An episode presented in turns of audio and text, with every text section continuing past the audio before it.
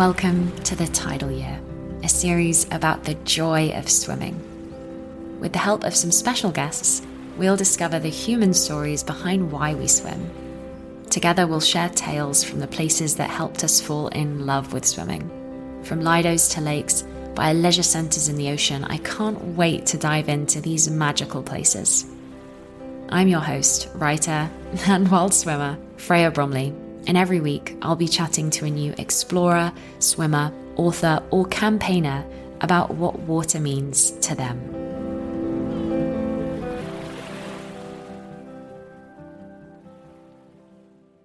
Before we dive into this episode, I'd like to thank today's sponsor, Tri-Hard.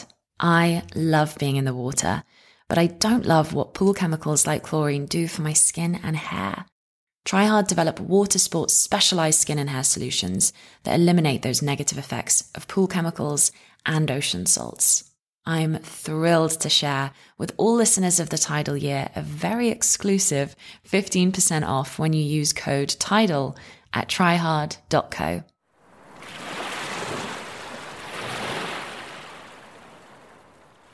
This week is the final episode of Series one. What a journey it's been. So many fantastic swimming stories. I hope you've enjoyed them as much as I have and that they've kept you company when you leave for a swim. Of course, I had to finish Series one with a very special guest. So on today's episode, I'm joined by Tom Gregory, the author of A Boy in the Water. In nineteen eighty-eight, Tom swam at the English Channel. And he was only eleven years old. He was the youngest person in history to complete the thirty-two mile swim. And as regulations have changed since then, it's a record that will never be broken. We spoke about adventures with his swimming club, endurance swimming at such a young age, the coach who guided him through it all, and the impact that he had on his life. Tom and I also spoke about memories, writing, eighties nostalgia, and his reflections on how times have changed with the way we parent, encourage, and trust. I hope you find this chat as fascinating as I did. Tom really is a special and charismatic storyteller. I'll speak to you again at the end of the episode. Enjoy. Hey, Tom, how's it going? Hi, Freya, how are you doing? Good, thank you. Thank you so much for joining me today to chat about your book and your adventure. Hopefully this is a bit of a nostalgia trip for you. Yeah, absolutely. I'm always, I, I look, I, I think it's a, a lovely thing to be able to talk about. And it's, you know, I think as we mentioned in a pre-call, you know, it's something that sort of nestled happily thirty plus years in my past that has sort of come back almost, almost to the point of eclipsing the, the, the thing that happened in nineteen eighty-eight, which is wonderful, really. So yeah, delighted to share it with you. And maybe you can tell us a little bit about what happened in nineteen ninety-eight for those listeners that might not have heard about you and your adventure, what it is that sparked that history that you're still living on thirty years later. Yeah. So the story I wrote opens with probably the most sort of impactful memory I have of those years, which is being stood on a, on a beach in France in the dark. It was five in the morning. And sort of looking out across, you know, what was a very black sea, and, and I could see the yeah, smudge of light on the horizon, which was Dover, England, the, the English coast. And there I was, and I sort of pulled my goggles onto my head, and I said to myself, "I'm going to swim there. You know, I'm going to swim to England. I'm going to swim home." And uh, and I stepped off into the dark, and uh, there was a little a little fishing trawler, you know, a hundred or so yards offshore, just bobbing away in the swell, with the neon lights on the deck. And, and I knew who was on the boat and, and that they were going to see me through and look after me. And off I went. And that was a big deal because that was the sixth of September, nineteen eighty-eight. And I was eleven years old. And so if I, if I could do that, and it was a, a one, a one chance, a single chance that you get for these things, there would never be a second attempt in that year. And then I'd be told. So if I could do it, I would have a world record. And if I couldn't, that was the end of it. And so twelve, nearly twelve hours later, eleven hours, fifty-four minutes later, I touched the shore in uh, just outside Dover Harbour, scrambled up the beach, and then turned around and faced France. I thought, well, that's it. I've done it. You scrambled up the beach. Wow. And I, I that especially was something I didn't know. I learned so much about the adventure and the challenge, the incredible endurance and challenge of, of swimming the Channel, because I didn't know that you had to take three steps and to be clear of it. And all these things, you are just totally immersed in the adventure. Yeah. I, I, even now, I don't know how true that is. It was just kind of the, the received wisdom at the time, and so I think it's true. But certainly, that was that was what I was led to understand and, and to qualify the swim. And I always used to think, "Gosh, imagine a scenario where you could only take two. Imagine, imagine, imagine being so tired after swimming what was thirty-two miles that you could only take two steps up the shore. Then what?" I used to worry about that at some point. But uh, yeah, it was amazing, amazing four four years of my life. That, and I suppose. You know, that's the story that I wrote is, of course, it's about swimming. And of course, on some level, it's about me. But when I decided to try and write it down, it soon became apparent that the story was maybe not so much about me. It was all about the others around me and what happens to young people when they when they get surrounded by that stuff. And then actually, it was the story of a of a sort of seven to eleven year old boy growing up, you know, and the backdrop was swimming. So on some level, it's a it's quite nostalgic. It's a little bit sort of coming of age. It's usually reminiscent of a glorious time in the late to mid, mid to late eighties with a soundtrack and all the things that go with that and your first crush and all those good things. So, yeah, it's a memoir. You know, it's a recollection of, of what happened, how I saw it through my eyes as a, you know, nine, ten, eleven-year-old boy. It does come with an accompanying soundtrack. You definitely need to make a playlist to go with it, because the way you write about music and having your, oh, you have to send it. It's it's fantastic. And talking about your Walkman and talking about, you know, having a little chef breakfast and hanging out with all your friends, it really transports you to a very special time in British pop culture history. I think so. I don't, and of course, you know, at that age, you don't really realise that you're sort of part of a, of, a, of a pretty cool epoch, if I can put it that way. But having a big sister helps with these things, you know, because Anna's Anna's what three and a half, three and a bit years my my elder, and so I never had a choice. You know? I always had to know what what was what was in, you know, what to listen to, what wasn't in. It's just as important to know what is what is. Sorry, and so she was so immersed in it. That age gap was quite cool because I I could always get to pretend to be a little bit older than I was. And within the context of the group in the swimming club, I guess we'll get to that in a bit, but I was the sort of baby of the gang, you know. I was a young boy, very young boy, hanging out with young teenagers, really, and, and all the way through to adults. And so I was sort of the mascot on some level, albeit one who could swim quite well. So I sort of, I was exposed to some of that stuff quite, quite young, and I never regretted that. That was brilliant. That's what made it all so, uh, so rich. Yeah, some of my favourite parts of the book are the bits with you and Anna. They're very tender, and this um, beautiful love and the way that we show affection to siblings, especially without really realising it at the time, just the way that we look out for one another. And especially, you know, writing about her going to get her Pet Shop Boys record and phoning your parents to kind of make sure that you're okay, and you offering her a lemon sherbet. Very, very tender. Yeah. Yeah, well, we, we, we her and Anna and I have always been, or, or Moog as she's known, which for the nostalgic is a reference to the um, to the pink creature in Willow the Wisp, which was a cartoon of the day. And as a ch- cheeky younger brother, I said, "That one's you. That that's you. You're the Moog."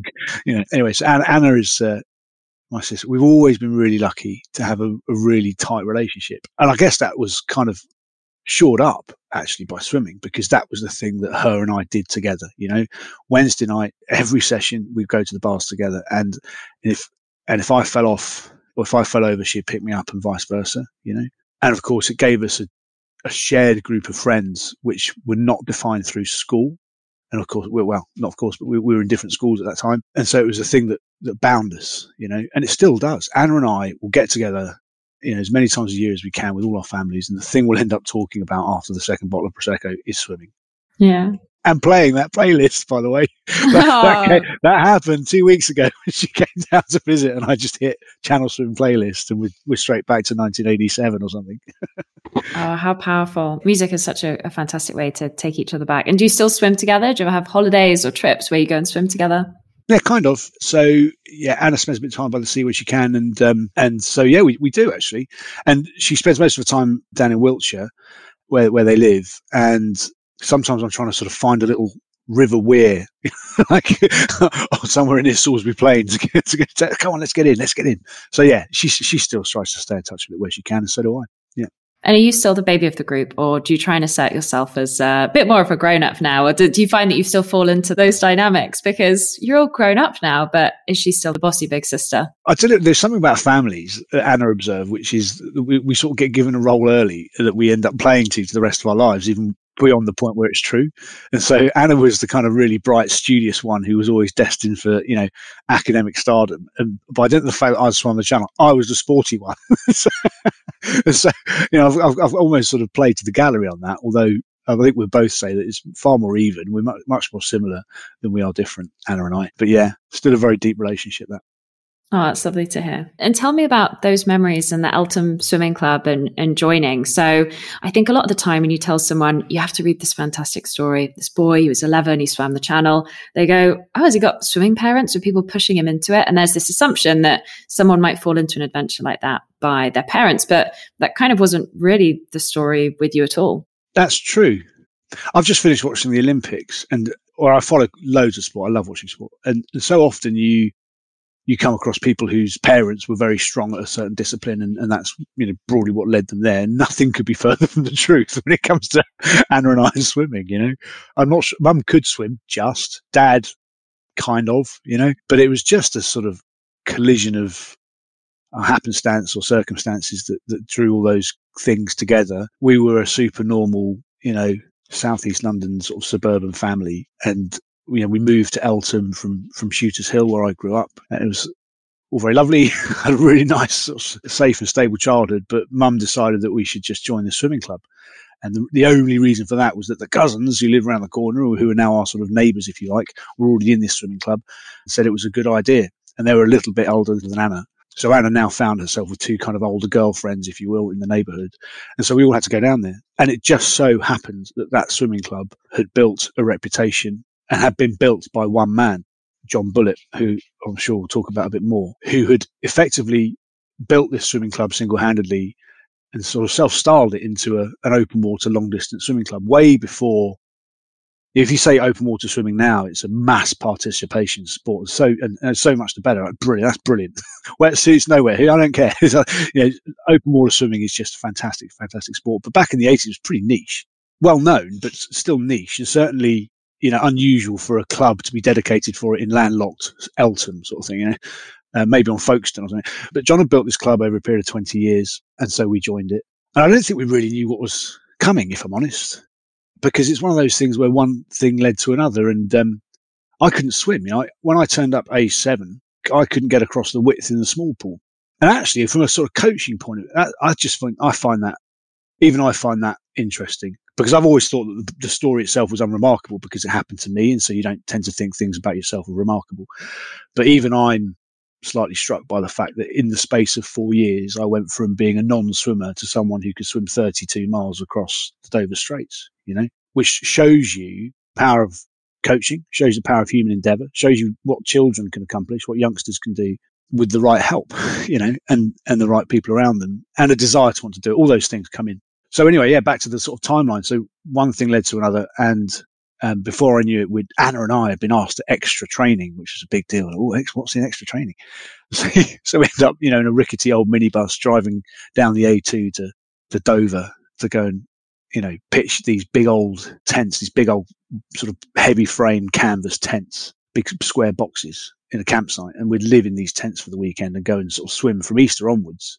You know, quite a lot of weekends, and then the same drill, but up to Windermere for a week. And, and it was getting progressively more challenging. But of course, because I could see the older children doing the things I would be doing in two years' time, there was it was always obvious to me that there was a kind of pathway, and I just had to follow this pathway. Uh, and of course, I I loved it. You know, and enthusiasm is the keystone for everything, isn't it? If you, if you like doing something, it's so much easier to be good at it, isn't it? And so I just loved it. Anna and I both loved it. And we spent all of our time into the pool. John, who was the manager at Eltham Baths, pretty much gave me the run of the place. You know, I, I could just turn up when I liked. And Beryl, who used to sit in the kiosk, the old kiosk, hi, Tom, hi, Beryl. And I'd just walk in and out whenever I had all the lifeguards. I could swim when I wanted. I'd go after school. Sometimes I'd go before school. And so th- this swimming club was more than a swimming club. It was a kind of community. It was a little bit of a movement, I've written somewhere, because it meant so much to all of us. And it, what else? I mean, it, again, the, the, this is before things like lottery funding. It was before things like sports nutrition, you know. So the whole thing was kind of built around what what you could do as you, for yourself, and what what a group of people could do for themselves, you know. That's the idea of self-sufficiency and self-reliance and making things happen. And that was very important. And I guess there's a community of parents as well. You know, everything was in the eye line. Every, you know, the parents were about all the time, the socials and barbecues, all this good stuff. And people just kind of bumped along very happily, really. And it was fun. It was just fun. And those, if you think about that as a backdrop, you know, that those are the conditions where kids can go and achieve remarkable things. And I suppose what happened, you know, John, who'd held this record with another swimmer, this youth record with another swimmer, obviously had an eye, you know, to break it one day. So he was probably waiting for, you know, someone to kind of, oh, okay, yeah, what about this, like this young girl or this young boy? Because it could have been either, frankly. And I think that role came to me, you know, over time. I, I, I think when I describe all that to you, I just have an overriding sense of being fortunate, you know, really good fortune, right place, right time, a little bit of luck. Yeah. Yeah, what a fantastic story. And also that you were in an environment where you had ownership over your passions and enthusiasm, that you were able to turn up to the pool whenever you want and feel this sense of, well, although I've just happened upon swimming, I really enjoy it and people are encouraging me to get into it. And that's something really special as well. It is. I've contrasted it because I never did what I would term, you know, you know genuine competitive swimming. And I watched, you know, Adam Peaty in the pool and things like that. And the people who were heroes in those days, like Duncan Goodyear, some of my mates at school were into sort of sprint swimming, and and I they did more swimming than I did. You know, they used to go more often, earlier in the morning, and for longer. You know, so there was something slightly different about the style of what we were doing. Although I'm not sure I appreciated that. John would let me turn up. You know, I'll go on a Saturday morning. I'll walk myself up to the baths, probably from the age of about nine, and he'd say, "Yeah, just do half an hour lengths before it gets busy, and then do what you want, Tom." And then it, I'll get out and I'll go to this office. Yeah, all done. And I remember you say, well, here's fifteen pence. And with the five pence, I could buy a toffee bar. And with the ten pence, I could buy hot chocolate from the vending machine. And it was simple. Life was just simple. And I felt really grateful for that, you know, for the act of turning up, having a swim, and being given a bar of toffee and a chocolate bar, and then I walk home, you know. And so I, I think with things like that, it's just very easy to, to get pulled in. And I guess um, for people who are interested in cold water swimming in particular, you know, we had Lidos, right? So John was the supervisor of Eltham Baths, but he also had oversight from Eltham Lido, which was in Eltham Park. It's demolished now, sadly, but also Charlton Lido. So within sort of two-mile radius of the baths, there were two cold, you know, thirty-three-yard swimming pools. And in the summer months, again, Anna and I just used to go to the Lido every single day. It was our place. It was the it was the thing we did, the two of us, or with the cousins, you know. And, of course, what was happening from a training point of view is that I – both of us were becoming very accustomed to the cold because we spent all day, most days, in cold water, right? And so when you start, you know, trying to do ten miles across Windermere and things, one of the things, one of the things on your problem list has gone away because you, you can do the cold. So yeah, as I say, a whole bunch of circumstances coming together to create those conditions. I remember going on holiday as a child to the Lake District and it just feeling out of this world. It's magical. If you've never seen mountains like that and you get there, it's just fantastic. And coming from South London and arriving there must have been incredibly exciting. But the water also must have been very different compared to Eltham Baths or Charlton Lido. Suddenly being faced with swimming in a lake, was that a bit terrifying for nine-year-old you? It was, yeah. I mean, so the chronology of that was I, I first went on this on this camp when I was eight years old, you know, and that was that was quite young to be away from your parents, I felt, but yeah. uh, in hindsight, I would say that, but uh, but Anna was there, you know, and so I, I got across the, the width. It was a mile. I remember thinking, oh, I'm never going to be able to do this, but of course I did. And then a year later, I, I did the the half length, you know, so you can get sort of five miles across. Uh, and then when I was ten, I did the ten and a half mile length, and that's when we thought, hang on a minute. You know, there's a world record next year if we keep going at this trajectory. And so by that stage, I just come to love the place. I, I it was just a very special time because, again, you know, the tapestry of it all, you know, the music and the minibuses and, and you know, I don't know, listening to the Wham album. We could be anything, right? I can hear a song now and I can just remember being at Ambleside or at Bell Island or, you know, the special ferry where they dunk the ice cream in the chocolate. All those things are so evocative. The storms, the mountains, the taste of the water, seeing your first trout, you know, there's, there's so much that enriched that, that place and my childhood really. So I guess the whole thing was just an adventure and swimming was just the, the thing that we were doing during the adventure, but the adventure was bigger than the swimming in some respects. I love reading about the music and I also love reading about the food, hearing you describe the food that you would have when you were camping together, or also some of the meals that you would have as you were going and the tomato soup that you would drink while you were swimming the channel. your memories are so rich. They're such a tapestry, like you say, of all these details. Did you have to work hard to bring all of that back when you were writing it? Or did actually the exercise of writing really help all these memories come back? Someone was telling me the other day, actually, that you're more likely to remember things when you have strong emotional connections. So perhaps the fact that these times were just so joyous for you means that each song, each meal, is it just incredibly lodged in your memory? I've been pondering this one because so I, I actually wrote this book on the train, right, on the, on the commute, on the daily commute to work. Wow. Okay, so I have a forty-five minute trip from where I live to Waterloo. And at the point where I took it on, I thought, well, you know, it's going to be about eighty thousand words. I did the maths on it for about nine months. And And oh, look, I've just conjured up an, an extra day a week, you know, by yeah. doing an hour and a half a day. What, what was I doing all these years? So anyone that says they don't have time to write a book, they need to speak to you. Yeah, it's, it's evidently possible. Not, I'm sure I'd take it on again. But but when I sat down to write on the train, I just used to find this thing. It was just like opening a box and everything was there in place and intact, exactly as you need to be. And what I had to do was was write down what I could remember and how it felt and what it looked like. You know, that's a memoir. But I was surprised myself at just how how much of a kind of download this stuff was in my mind. And it's that's certainly true that things like the music and the emotional feelings that you have around attachments to humans, to making friends, to having a crush on somebody, to being upset, to failure or to triumph, to any of those kind of primal emotions, they plus a soundtrack, plus a scenery, plus that cold water, you know, they just kind of form this videotape that all I had to do was narrate across the top, you know, type it into the laptop. And so I found that a lovely, lovely process. I used to look forward to, I used to spring out of bed. You know, that's me. I never mm. do that. I had to get, get on that train, you know, pick up the story where I left off. And and so I found that really um, a lovely experience, actually. There were some darker bits because, you know, there's light and shade in every story. And so it's true with this one. And so writing some of the, the harder bits, I can remember having to stop right typing. And I, because I've uh, a confessional, right? So I, I like bought myself a first class ticket for a period of time so I could get a table and a power supply, you know, otherwise I'm not going to do it. And I was sobbing into this laptop on a really busy commuter train. I go, you better stop. You know, you have to take a day off for this chapter. Yeah. And go and do it somewhere more private. Yeah. And, and I think the other thing people have said to me that, and I don't know if this could be absolute nonsense, but apparently there's a theory that, you know, cold water immersion stimulates certain synapses in your brain or chemicals or what have you that promote memory, which would explain certainly to me why some of that stuff from the age of eight till eleven is quite so vivid and well recalled compared to things that happened years ago, you know, just, you know, uh, in a much more nearby time frame. So I don't know, but I've taken as a package. It was very easy to retell. So many of the conversations I remember as they were spoken, you know, literally word for word. Some not, but, you know, yeah. That's so interesting. I'll believe what you're saying about cold water because I want that to be true. It's true. We all want that to be true for sure. Yeah, yeah. Yeah. But the other interesting thing about memory, of course, is that every time we recall something, we are rewriting it. So we're remembering really the last time we told that story. When you were speaking to other people from the swimming club or maybe even your parents or Anna, were their recollections different to yours or was there anything, any other extra details that you'd forgotten about?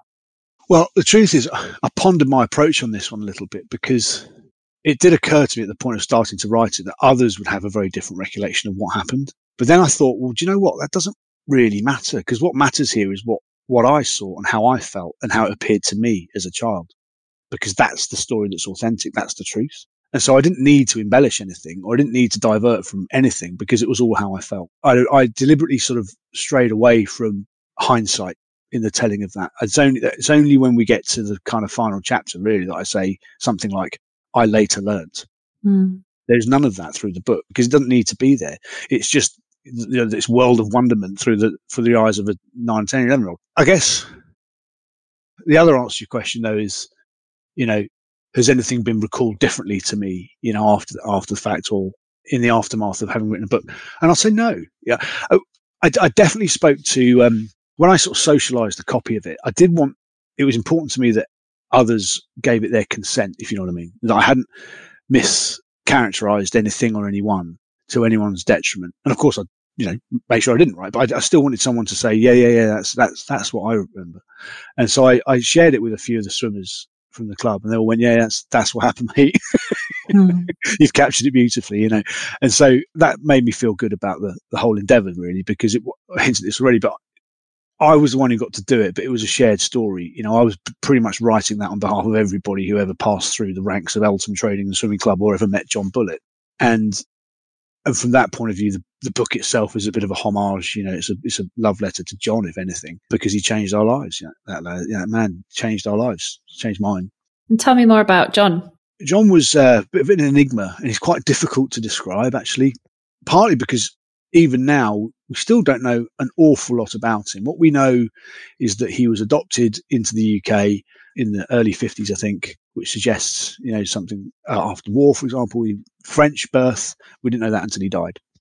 He didn't have a family as such, certainly when we knew him, and he sort of lived with his landlady, long-time landlady, for about thirty years as he made his way through the leisure industry, as we would now call it, you know, starting off a lifeguard, working for Greenwich Borough Council, I guess, uh, until he ended up being the pool supervisor and building a swimming club and all that kind of thing. So that was his kind of, that was him, on, that was his C V on paper. But beyond that, he was ever, so much more to describe. He was very talented. He was a leader. He was certainly not faultless, but then he didn't need to be. He, he could be quite irascible. He could be quite impatient. He had a temper.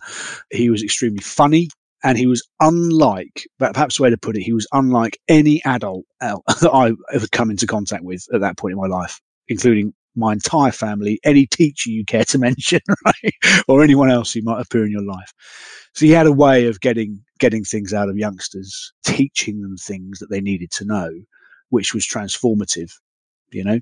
And so, but he was a complex man, a brilliant, talented, emotional, complex person, but actually a very loving person, because the thing that was ever present, although it was hard to see it directly, but actually what was really going on there was the fact that he had an enormous amount to give others. Okay. He didn't have his own family, and so he gave it to the kids of other people's families. That was what really going on. So yeah, uh, I think he created a world around him to find a route for that gift.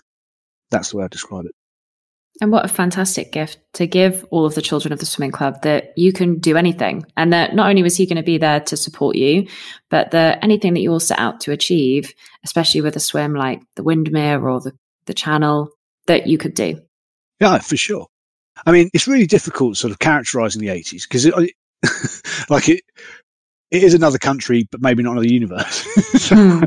If it were now, I mean, A, that stuff, well, you can't actually do the things that we were doing in those days. There's sort of rules that prevent that from being the case. Even if there weren't, I don't think society would go for it anyhow, because I, I just think we're a bit too risk averse on these things, perhaps.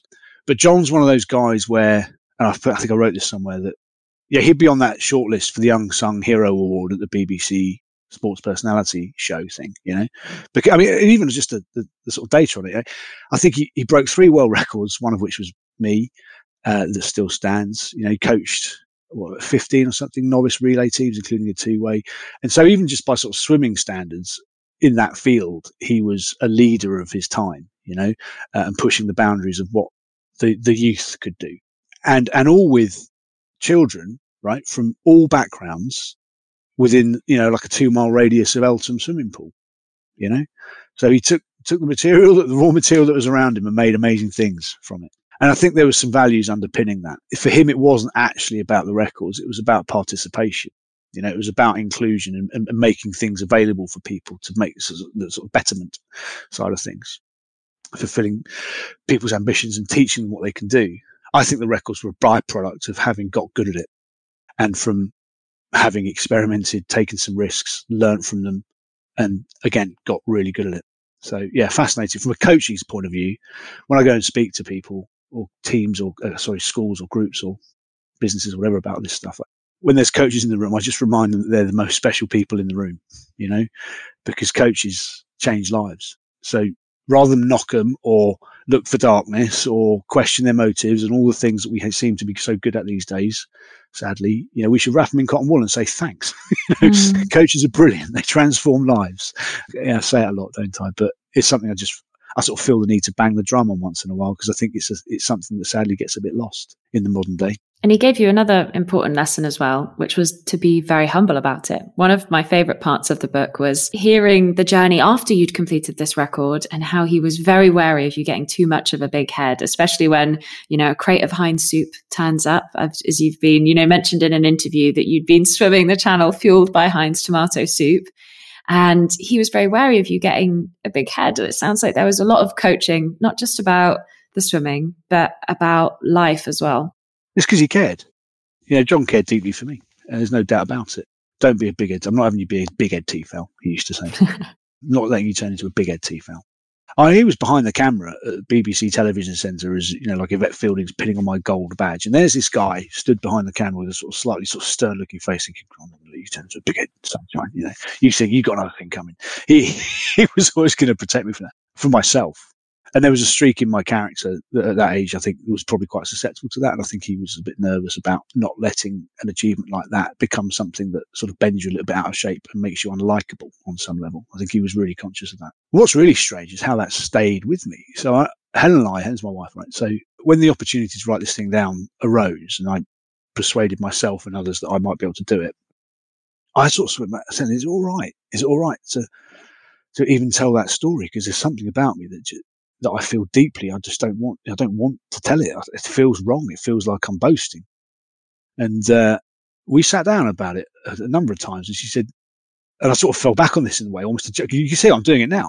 I'm, I'm using Helen's argument to justify to myself that it was okay to even write it down because she I sort of cling on to it. All based on John, not, you can't be a bigger, you don't boast about what you do. That's not how we are. That's not how we do it. So just the act of writing it down, and I sort of defend it to myself as saying, well, it's a homage to John and other people might find it helpful, therefore it's okay. But even now I still have a streak, kind of stick a rock type thing, which is, you shouldn't really be talking about this at all.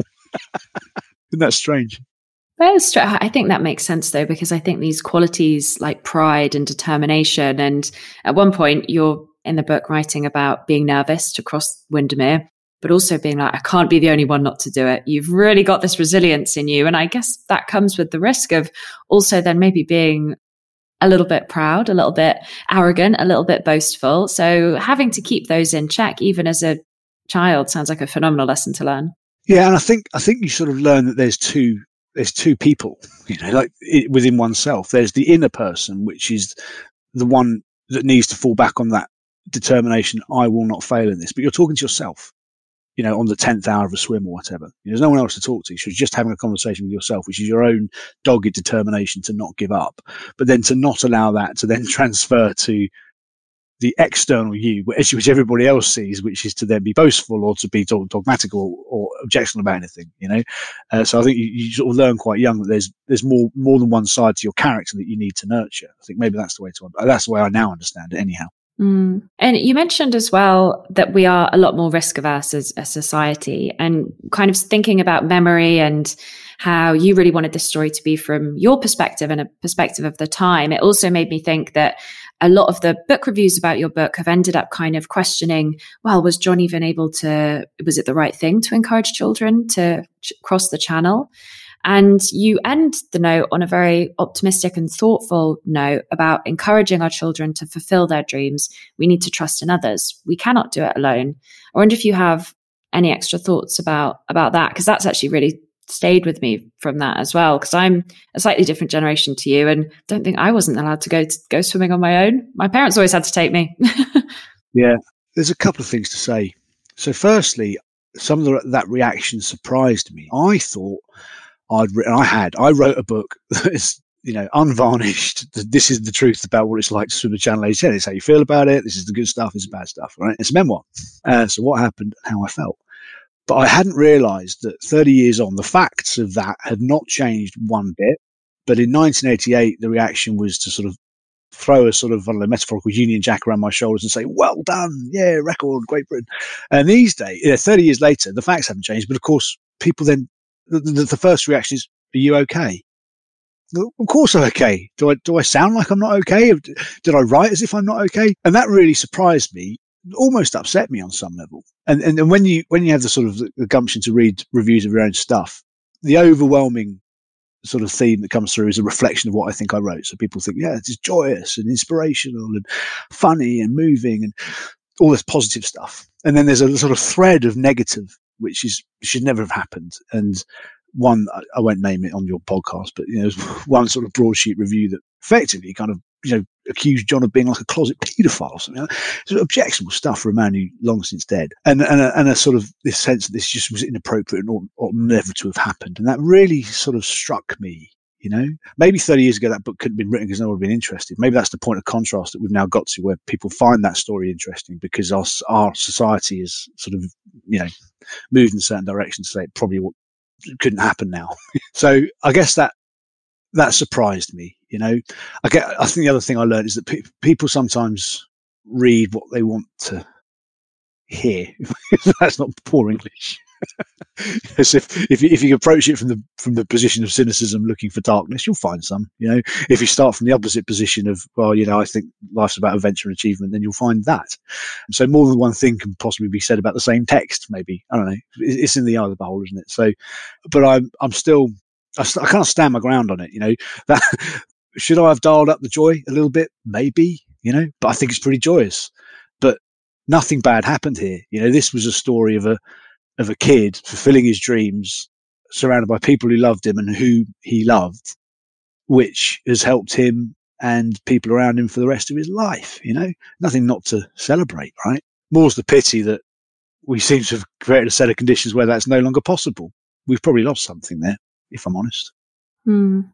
And you mentioned that it's helped you later in life and also helped people around you. Tell me a little bit about how it's helped you in your life since swimming the channel, as well as the fact that you got a gold Blue Peter badge, which must have been pretty cool. I, I, so there you are. There's, there's my boastful streak. Shall I drop yeah. that in? Yeah. I mean, look, it's no sort of spoiler really to say that the sad end to the book is, is, is John's passing. And that happens not long after the swim, which of course is quite a traumatic thing for the then twelve-year-old me. And out of that sort of car, car wreckage, if you like, I, I'm forced to find new things to fill that space, that void that was left, not just by John, but by the things that we would do, that adventure of that swimming. And so I could see a real thread, direct thread of connection between, you know, channel swimming and, you know, me joining the army at seventeen and me spending my twenties in, I don't know, Afghanistan, Iraq and all that stuff, because I was trying to fill that gap and, and, and to find something to bridge it, you know, to, to fill the chasm that was left by his departure, and something that no one really could replace. You know, my parents, you know, didn't even try it, nor could they. So I think proving to yourself that these things are possible, but it's not all about you. It's about others. It's about teams. It's about trust, trust, trust, trust. Always a word I come back to. I think I learned that pretty young, and then I sought it out at future. I still do. Like if I, if I think about my job now, it's terribly dull financial services type roles, but I, I don't respond well if I'm in an environment where people don't trust each other, you know? And I, I learned that so, so young. It's kind of ingrained. It's tattooed in the way I think to the point I can't even control it, you know? And the army was like that. The army is all about operating in teams who trust one another and put themselves through situations so that when they need them, you know, they, they know exactly what will happen and who to turn to and how it's going to work and that kind of thing. So I think that probably resonates in many, many professions, you know, but I, I don't know.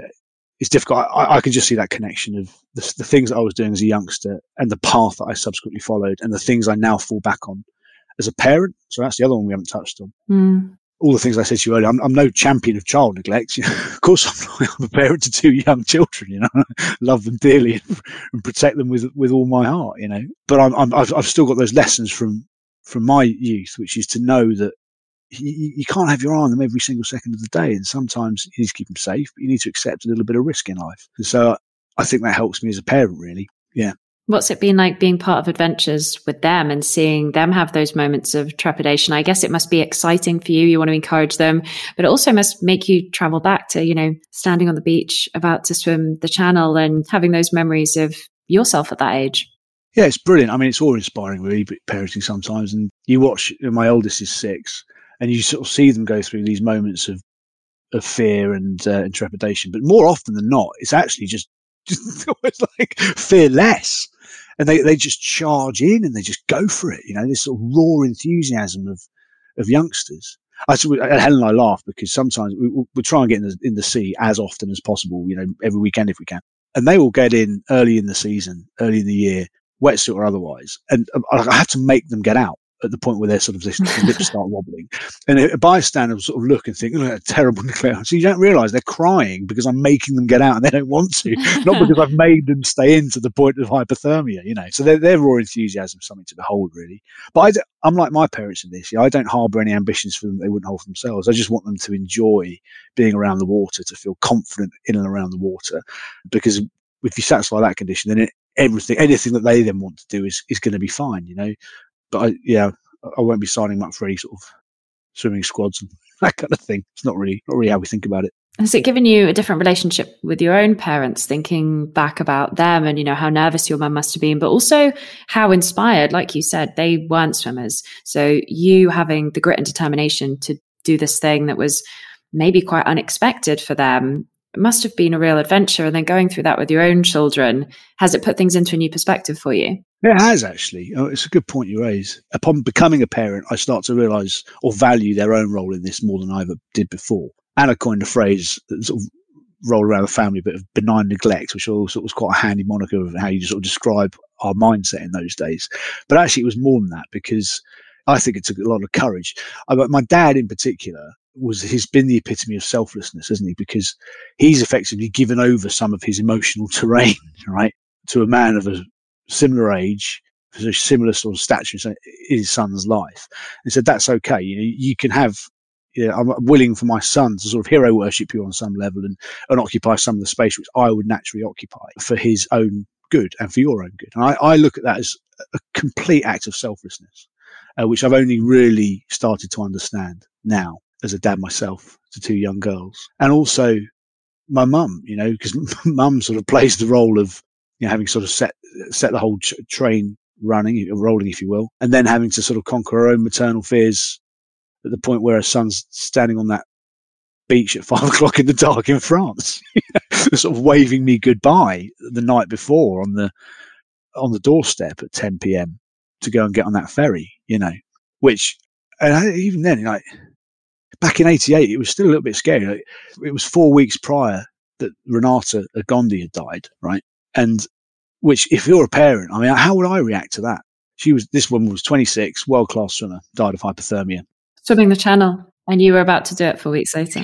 four weeks later, yeah, swimming the Channel. It had been in the news for all the wrong reasons. You know, she was a serious, serious swimmer. And I wonder how, I wonder if I would have had the courage to sort of go through with that, you know, if I put myself in their shoes, which is remarkable. But again, I think when you sort of, when you rationalise it, take the emotion out of it for a second, what they actually then had to do was just look at the facts, look at the evidence that was in front of them. You know, there was a world-class coach, you know, a fantastic thing, safety systems, you know, doctor on board, you know, training swims, threshold competency, te- all that stuff had been proven, all the boxes had been ticked. And ultimately, it just came down to that word. I come back to it every time, trust, was that they trusted John to never let things get to a point where I was, you know, in, in, in any kind of genuine peril. But yeah, so that trust and that courage uh, are the things that I'll always thank them for. Fantastic life lessons. And you've been able to share that with other people in your book. And also it sounds like you do a lot of talks, and also as a parent as well. When you give this talk or you're talking to people about coaching, it sounds like coaching and trust is something that really comes up a lot. But I think with any story, people do take what they want from it as well. And I'm sure they also give you their own stories back and tell you about how your story and adventure has inspired them. Do you ever get to hear stories from people that are really touching about the way that their stories affected them? Oh, I get inspired by people every day. So the, the, the humbling ones, the ones that really sort of almost rubbleise me to the point where I'm wiping away the tears. You know, when someone, I've had a couple of these where people sort of write in and say, hey, I read your book uh, two years ago. Or even more than that, I watched you on Blue Peter when I was twelve, and thirty years later, I've just fulfilled my ambition and overcome this thing on my fifth attempt. And by the way, I've got level four cancer, mm. you know, and, and there's people who take that sort of nucleus of an idea and then just blow it up like, to achieve something that I couldn't hope ever, ever to have achieved, you know, and almost use it as a springboard to overcome adversity that I've never faced in my life. And I'm not even sure how, how well I would deal with it if I did. You know, that's the stuff that really inspires me back, because you think, gosh, you know, don't you, I can't even mention me in this. I, I wouldn't put me in the same sentence as you. you know, what you've done there is just off the scale because of the, the, the situation you faced, you know? And of course I look at the thing I did and would naturally downplay it on the basis that, you know, the most fortunate kid in the world, we had everything, you know, all these happy circumstances that combine to make a perfect cocktail of success. You know, it's very different from starting something from a position of adversity and then overcoming that adversity. I never had to do that. You know, I can't speak with any authority on that. I wouldn't claim to. So I, I come across people like that all the time, which is an enormous privilege, really, and a, and a pretty worthy outcome of having written it down. you know, I'm pleased. You know, I'm pleased that I do come across them. I think writing a book, although, you know, you write the end, it really is the beginning of a dialogue with other people, and always books are a conversation, and you write a story and you share it and it creates space for other people's stories. And it sounds like that's been something that's happened more and more as outdoor swimming has become more popular. It must be nice that, you know, you have a job, as you mentioned, working in financial services, doing something completely different. And then every now and then you must get an email from someone like me that says, I want to hear and talk about your story. And that must be happening all the time, even more, because open water swimming is very trendy now. Let's let's be honest. It's a lot more popular than it was at Eltham but Eltham Baths. I know. Large puddle. People dive into it now. You know? um, I, and it's so much the better for that, isn't it? I, I think the, the magic of open water swimming is just how truly accessible it is for people. You know, if you actually look at the, the literature, sort of, you know, swimlit mini genre out there these days, and good, you know, loads of women writers. I th- and I, I, I, when I first uh, got into swimming, I learned from the age of seven that, you know, swimming is is completely sort of gender neutral, right? If anything, you know, when I was growing up, the girls were better than the boys, particularly the stuff that we were doing. John felt the same, which was great. And so I look around at the, at the writing now and the quality of the writing, and I think it's, it's something to celebrate. I think it's so completely accessible by so many different people. And also people are a bit more relaxed about the, the rules, you know. It doesn't really matter how you want to do it. It doesn't really matter if you want to wear a wetsuit or if you don't, you know. It doesn't matter what stroke you want to do. But and, and so, you know, if you'd have said to me, you know, the, the Great North Swim would have, what was it, like seventy thousand participants or something ridiculous. That's probably the wrong number. But, you know, ten years ago, you, you wouldn't, no one would have believed you. And I, I suppose that speaks to people's, Uh, well, people being very in touch with the mindfulness side of things and the connection with nature. I guess that stuff gets dialed up during a time of a pandemic as well, when we all sort of crave that connection as well. So I think it's all to the good, really. You can fill a bookshelf on books on open water swimming these days, and that's brilliant because you'll read a lot of different perspectives and many, many different stories. I love books about swimming because they're not about swimming. It's not that I'm sat there thinking, oh, I want to get some good tips about, you know, how to cross the channel or what wetsuit to wear. They're about human resilience. They're about people connecting with their past or overcoming something. And I think that's always really, really nice. I didn't know that swimlet was a genre. I mean, that's a great name. So I'm very into that. And for people that haven't read your book, hopefully they're feeling inspired and really ready to get into that story because it just is so joyous. That's a word that you've used a lot and it's incredibly true. It's a story about grit and resilience, but it's a joyous one at that. And my favorite part's always the bits with you and Anna, which I love. But if you were going to leave us on a final note about what people should take from that story and from your adventure, what do you think that it would be? I think it's um, try not to fear failure, you know, because if if you can just get past that bit, then you never know what's going to happen. That was the same for me when I turned forty and someone asked me if I could write a book. I felt exactly the same as I did when I was ten. And I had to relearn the lesson that I felt when I was ten. I think the second bit is, you know, we've already said it actually, but you need others. This is none of this stuff. We can't do it on our own. You know, we need others around us. And with those two conditions in place, and anything's possible. Absolutely anything is possible. I proved it. I was a distinctly average kid. You know, I really was. And people sort of might not believe that and still don't believe it. I'm telling you, it's true. And that book proves the point, you know? So I think, yeah, something, something to do with that, that, that, that. So it's, it's a, it's a, that, that thing about trust, you know, using others, being willing to trust others and not being scared of failing. I think that's the biggest stuff that I've taken from it. Thank you so much, Tom. It's been wonderful to chat to you. Lovely. Thanks, Freya. Nice to see you.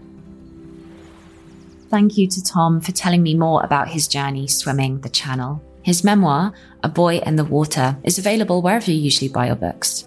Be sure to check it out if you love an inspiring and heartwarming story.